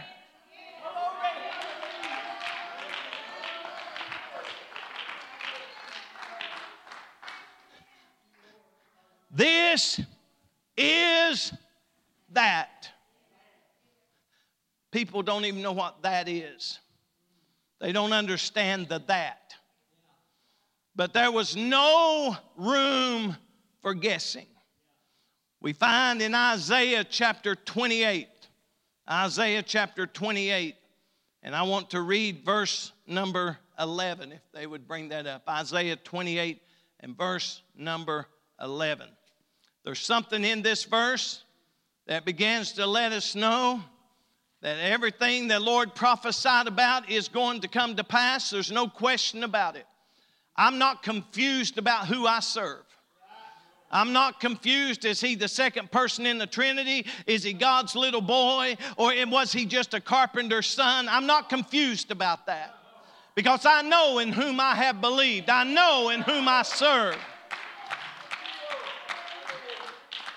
I want us to understand that in verse number 11 of Isaiah chapter 28, it says, For with stammering lips and another tongue will I speak to this people. I want you to know that it's been prophesied. Stammering lips is not the Holy Ghost, but it is a prelude, if you will, to getting the Holy Ghost. I've seen people pray for the Holy Ghost, and the next thing you know, they got stammering lips, uh, and they sometimes are satisfied with that and get up and walk off. That is not that. But I want you to know what this is that is about because once you get the stammering lips uh, and another tongue, uh, once you start speaking in tongues uh, as the Spirit gives the utterance, that's the evidence that you got the Acts 238 experience. What does it take to be saved? What does it take to make it to heaven? What does it take? A lot of people have their philosophies, but I want them to know that in the book of Acts and in the book of Joel, we find that people that are going to call on the name of the Lord are not just people that use that one phrase. It's those that have said, I'm sorry for my sins. You can't get into heaven without repenting of your sins. So just calling on Jesus don't cut it. Look at somebody and say, just calling on Jesus, don't cut it. Just calling on his name, don't get it. You've got to repent of your sins. And not only that, Jesus himself. Jesus himself said you got to be born again of the water and of the spirit. So you got to go down in Jesus' name, not a sprinkle, not a sprinkle. Well, we would have baptized them if we'd had water and had a chance. No, he had a chance. She had a chance. They had a chance. Are you being cruel, Pastor? No, I'm just stating the word. People are putting their faith in a lot that is not that. They're looking for stuff to please the flesh, and hopefully they say, I can get in with a little less. I believe that we got to stand up in this day. There's got to be some apostolic courage. There's got to be some Pentecostal power. There's got to be some people that says, I'm going to stand in spite of what's going on in this world. You look at Hamas, you look at Israel, you look at Palestine, you look at all the death and destruction all around. If you think it's only going to stay over there, you are mistaken. That's why you better get serious today. How am I going to make it to heaven? I'm going to make it to heaven the way Peter said. Peter said to repent, Peter said to be baptized in Jesus' name. Peter said, Get the Holy Ghost. If you want your children saved, you get saved. Uh, I'm going to tell you if you got lost children, you better stay saved. You better stay saved because you're the only hope they have. Because one day they're going to come to their senses. It's going to be like the, the prodigal son wasn't just written to take up space in a book, it was written to show us what's going to happen to some prodigals. They're going to come to themselves. They're going to realize I've been out world playing and I've been wasting my uh, substance in riotous living. I've been going through a party time and I just thought life was all about me and all about how much fun I can have and all about how much friends I've got. You see, if we're not careful, we don't realize that is the spirit of the day. How many friends you got on Facebook? It's usually the first conversation. Oh, I got about 3,000. How many is going to come to you when you're in trouble? Oh, I, have I've got all sorts of Twitter followers, and I've got all sorts of, of people following me on, on uh, other uh, social media outlets. Oh, oh, but how many of them serves Jesus? I'm going to tell you something. People speaking into your life, every facet of life. Whether it's Facebook or whether it's Twitter or whether it's, uh, you know, uh, Instagram or some other thing, they're speaking into your life. People you hang out with speak into your life. So, what you got to learn is if you believe this is that, if you believe what you have is real, you're not going to listen to their drawing and their pulling. You're going to say, I want to try to get them saved. I want to try to get them saved. I, am going to invite them to church. I, I'm going to try to get them on a pew. If I can get them on a pew, I might can get them to an altar. We can call on the name of Jesus together. Well, I know that we're living in a day where the, it seems like the atmosphere, the spirit of, of the day is this that it's all about us, it's all about surrounding us. But you, if you look, it's not all about us because the Bible says that it is a promise. It's a promise. And once you receive uh, uh, the, the forgiveness of sins, it's a promise to you. People have prayed for years and never spoke in tongues. I want to tell you something. You need to accept the promise. You need to say, It's a promise. It's a promise to me and my children and all that are afar off. So if I am going to get my children in, if I'm going to ever get them saved, if the prodigals are ever going to come home, we got to stay steadfast. We got to keep coming to church. We got to be faithful. We can't argue with them. We can't fight with them. We can't dispute with them. We got to love them. Oh, this is that. I'm going to tell you what, when I got the Holy Ghost, I loved everybody. And you know what? I still love everybody. Some more than others. But I still love everybody. You got to understand that Holy Ghost inside of you, that's the Spirit of God, and God is love.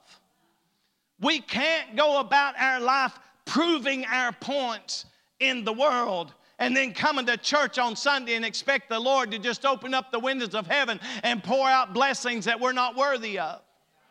We got to understand that if we're trying to prove our points in the world, you're going to have a world experience when you get in the house of God. And the Bible says that they are dead in trespasses and sin. So, you know what makes a church dead? Is when we start doing more in the world than we do in the house of God. I wish I had a little help. And I tell you what happens we get so wrapped up in our job and in our work and in our friends and in the school and all things that that we don't realize. Uh, we are out to win people. We got to get people to Jesus. Uh, they need Jesus more than they need your friendship on Facebook. They need Jesus more. Oh, I wish I had a little help. Somebody that believed this, this is that. I know that we're living in that time, but he said, This is that which was spoken of by the prophet Joel. Now, I think that's important to understand because Joel said this in Joel chapter 2, verse 27. And ye shall know. Everybody say, I, am going to know. Here's what you're going to know that I am in the midst of Israel. Hamas, know this God's in the midst of Israel.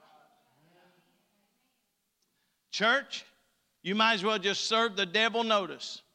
You might as well serve all the gainsayers notice.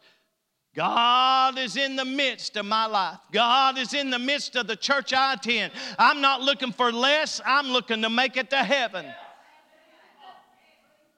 I'm not looking for less. I know people's looking for less. I know there's people right now looking for less, but I want you to know I'm not looking for less. I'm looking for a walk with Jesus, which requires, and you shall know. See, this is revelation. Revelation of the word doesn't just happen in the book of Revelation. Revelation of his word happens when you know who Jesus is. Revelation of his word happens when you find out what you need to do to please the Lord. Ye shall know that I am in the midst of Israel. And that, notice that. Notice, here's what he says five words in to verse 27. What's that word? Shout it. Five words in, somebody went one, two, three, four. Shout it again. There's a reason that is in there. That. Now, notice what happens when you skip just to the comma and the second word after the comma. You see, until we get that, we'll never understand why we dress like we dress. We'll never understand why we don't go to worldly places. We'll never understand why we think church is more important than anything else in our life. We'll never understand until we get that. Once you get that, everything else falls into place. You're not confused when you got that. Ooh. I'm not confused when I know I've got that. So you shall know that I'm in the midst of Israel, and that I am the Lord your God and none else. Ain't nobody else your God. Not your home, not your car, not your job, not your money, not your family.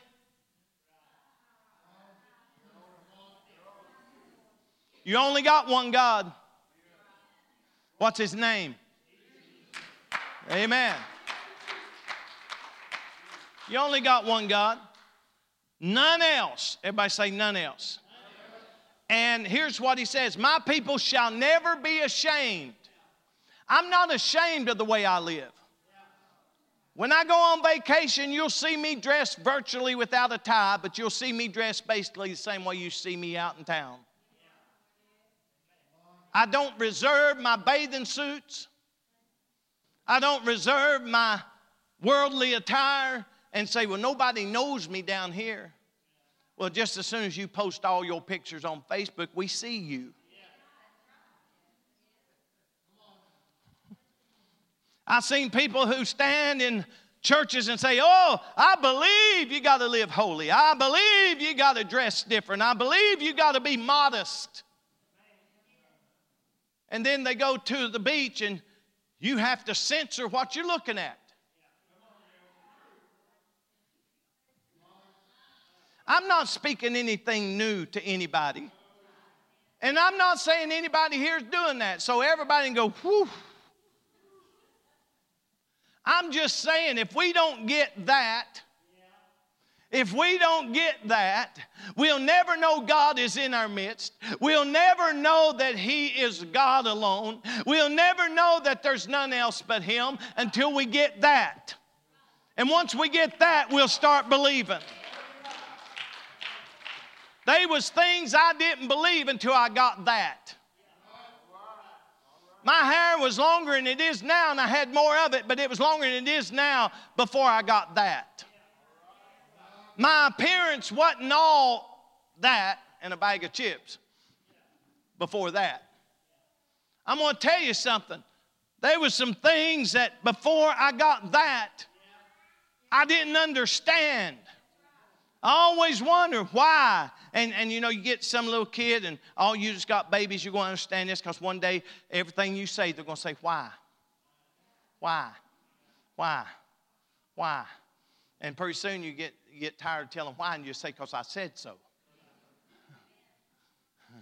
You see, I, I, I, there's people that, that ask me all the time, why do y'all live this way? Why do y'all dress this way? Why do y'all act this way? Why do y'all believe you got to go to church every time the doors are open and all that? And, and then after I get tired of them asking why for a while, I just say, because the Bible says so. Ask Jesus.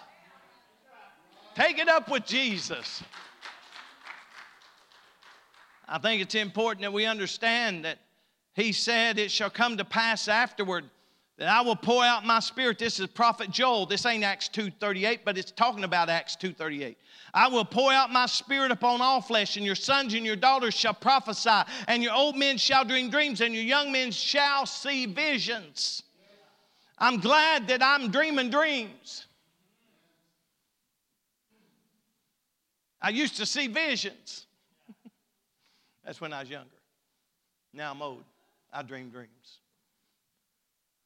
I had a dream last night, which was weird. A guy had a, everybody knows what a straight razor is that you shave with. He had one of those. And what had happened was I was in a place and I, and I got lost. And I turned and went into this house that wasn't anybody I knew, but I just opened the door and went in. And that was my mistake. Opened the door and went in. And in my dream, all of a sudden, it was a bad place. I, I, only thing I can compare it to was being a drug house. Okay?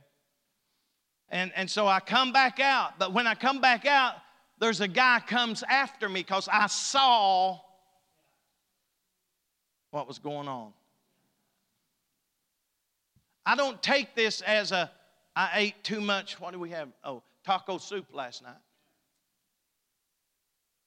I don't take it as that. I take it as I went in to the darkness and saw what is there. And because I saw what is there, I'm trying to tell you all what is there. And when I turned to run, the devil came after me. And when the devil came after me, he had a straight razor. And he was very skillful Oh, you ought to read your Bible sometimes. It's a fascinating book. He was very skillful with it. He could flip it around and flip it and twirl it, and, and it just looked like a propeller on an airplane when he was doing it. And then he could throw it, and it would stick into whatever he threw it at. And so I took off running, and, and I began to just run this race running for my life. That's what the Lord wanted me to get from this dream. It wasn't a dream about some, uh, you know, nightmare of a thing. It was to let you know when you really see what's in the darkness, uh, you will turn and run from it. Uh, when you really see what's in the world, you'll turn and run. I wish I had somebody that believed that. When you see what's in the world, you will turn and run for your life.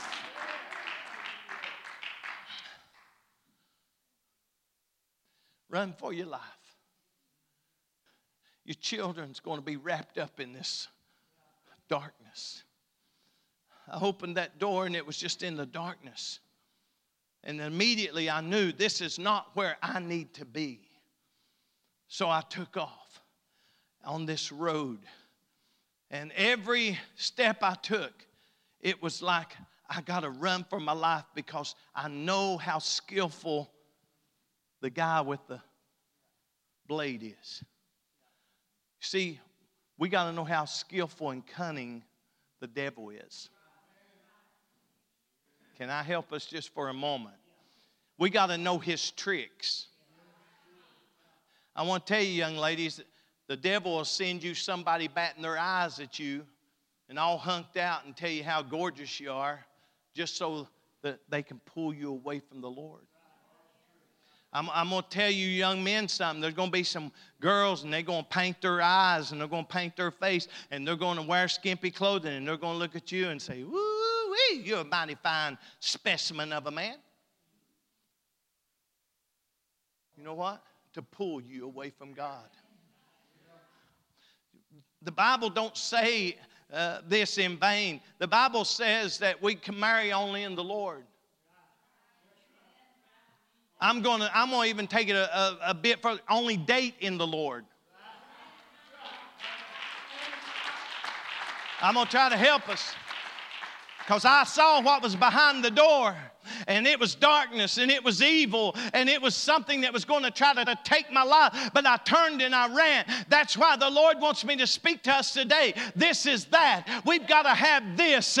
We got to have that. We got to have the Holy Ghost because we got to keep running. We got to keep running. The devil's on your trail. The devil's trying to destroy you. The devil's out to kill you and your children, your marriage, your family. The devil's out to kill it all. Why do I know this? Because the Bible says that the thief comes not but for to steal, kill, and destroy. He's after you. You ain't got time to play around on God. You ain't got time to sit down and act like nothing's happening. I'm going to tell you the devil is cunning and he's slick and he knows how to trick people. He knows how to trick people. The Bible says in, in, in Revelation, if you read the whole book, read to the end of the book, it talks about wearing the saints out. I don't know about you, but you run for a while, you're going to get wore out.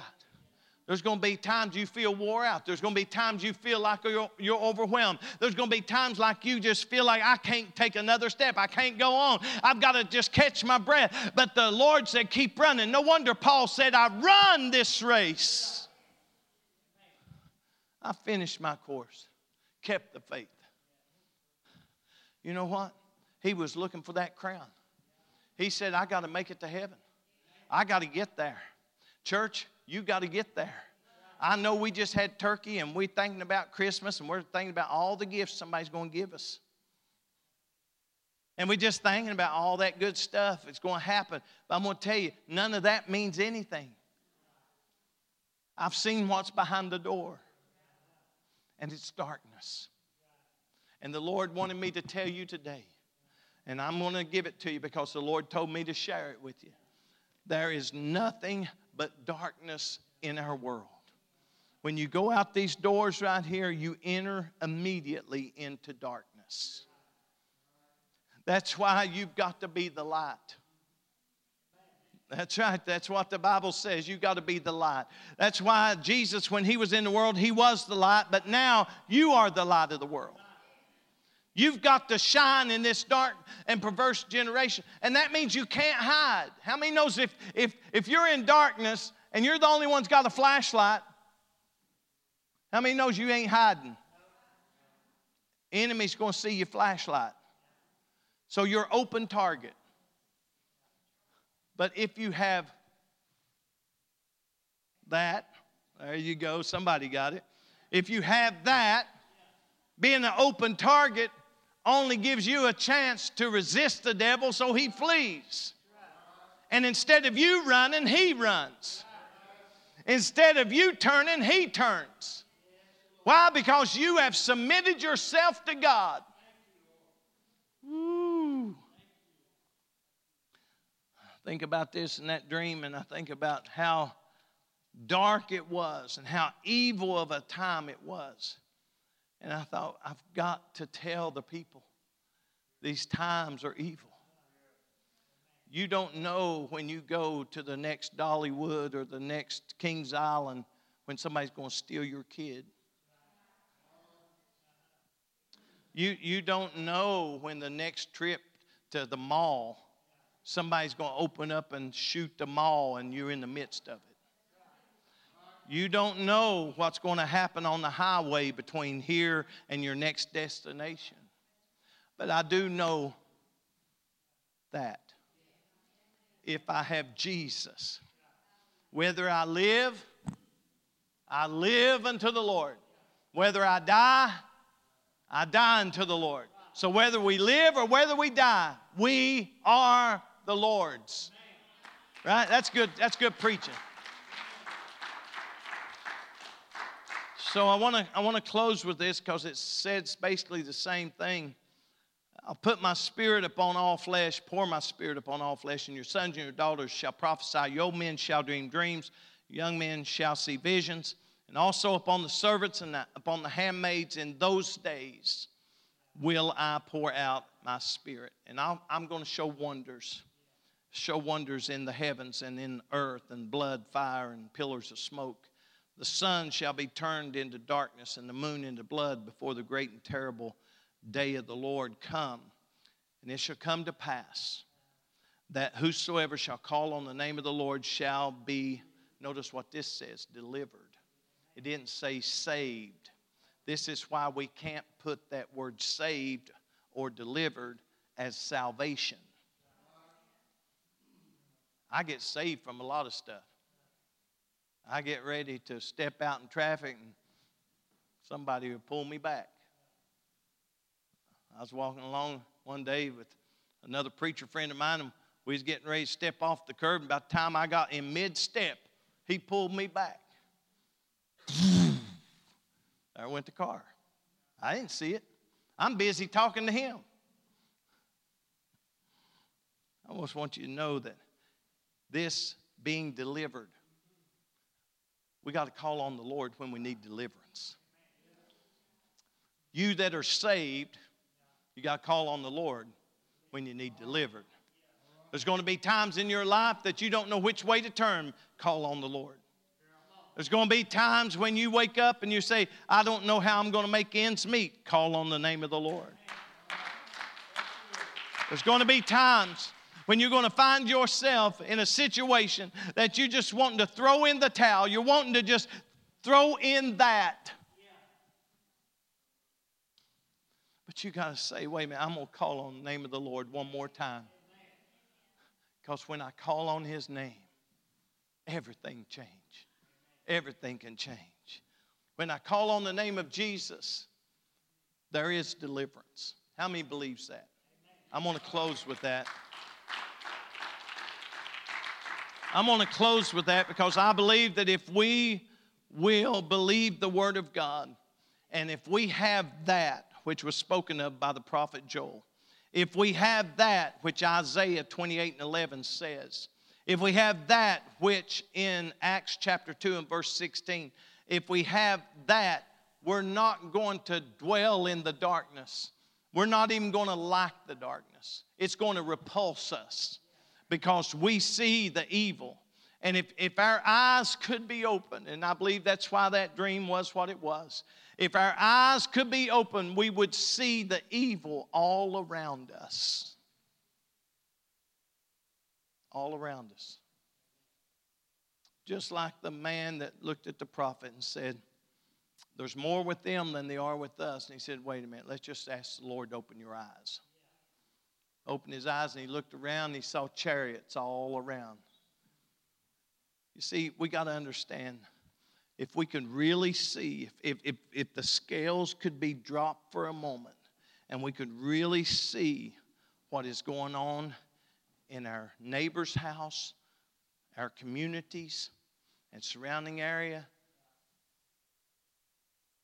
you would be astounded. So keep that, right? Holy Ghost, keep that because you're going to need it when you go out there. I'm going to ask the singers and musicians to come. I'm going to give us a time to pray because there's, there's always a good time to pray and talk to Jesus. You say, well, the altar's just for the lost. No, it's, it's for saved people. It's for people that want to get closer to the Lord and get more power and overcome some things. And maybe something's come against you and you just want to call on the name of the Lord. Maybe you're feeling like you've been left out and you're feeling low and you're feeling like your life is just somebody's just run over you and just left you for dead and, and, and you're trying your best and it seems like the more you try the worse it gets anybody ever been in that condition that the more you try the worse it gets the more you try the more you find how hard it is to get back where that place is i can just call on his name I can just call on his name. I can just come to this altar because this is the this is the house of God. But you are the people of God. And there'll be somebody, and, and I would like to caution all of our people that pray with people. Uh, some people may not want to be touched. Some people may not want to be, you know, yelled in their ear and things like that. Uh, just be cautious about that because some people need to get to Jesus.